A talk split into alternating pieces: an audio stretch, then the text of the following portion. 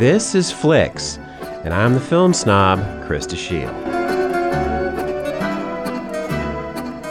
The screwball comedy was a special kind of a film that flourished in Hollywood in the 1930s and 40s.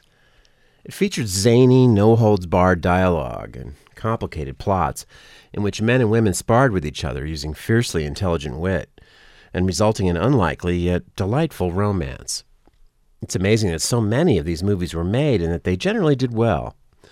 A few of them are well known for being the most outrageous of all, and among the select few is My Man Godfrey, directed by Gregory LaCava in 1936.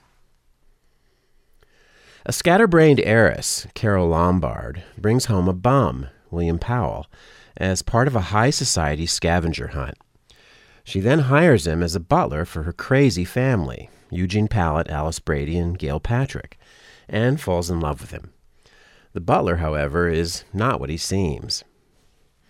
Wacky, out of touch rich people were staples of Screwball, and here the idea is pushed to its glorious limits by LaCava and co screenwriters Morrie Ryskind and Eric Hatch. Pallette is the blustering father, ignored by everyone. Brady is a dithering idiot of a mother.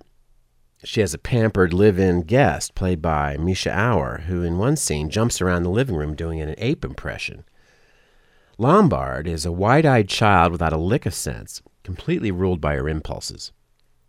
Although Gail Patrick, as the older sister, plays the family villain, her character seems like the only one with a grasp on reality. Powell is thrust into the midst of this madness, and the comic charge is born from his unflappable charm and dignity. We see this family through his eyes, and his bemused detachment makes everything a lot funnier. As an actor, he was never more self assured. There's not a false move from him in the picture. Carole Lombard is so over the top crazy that it's hard to imagine her settling down with any man, but she's an absolute joy to behold. The film makes a half hearted stab at social relevance, with William Powell representing an altruistic spirit towards the problem of unemployment at the time, in contrast to the spoiled, selfish rich people.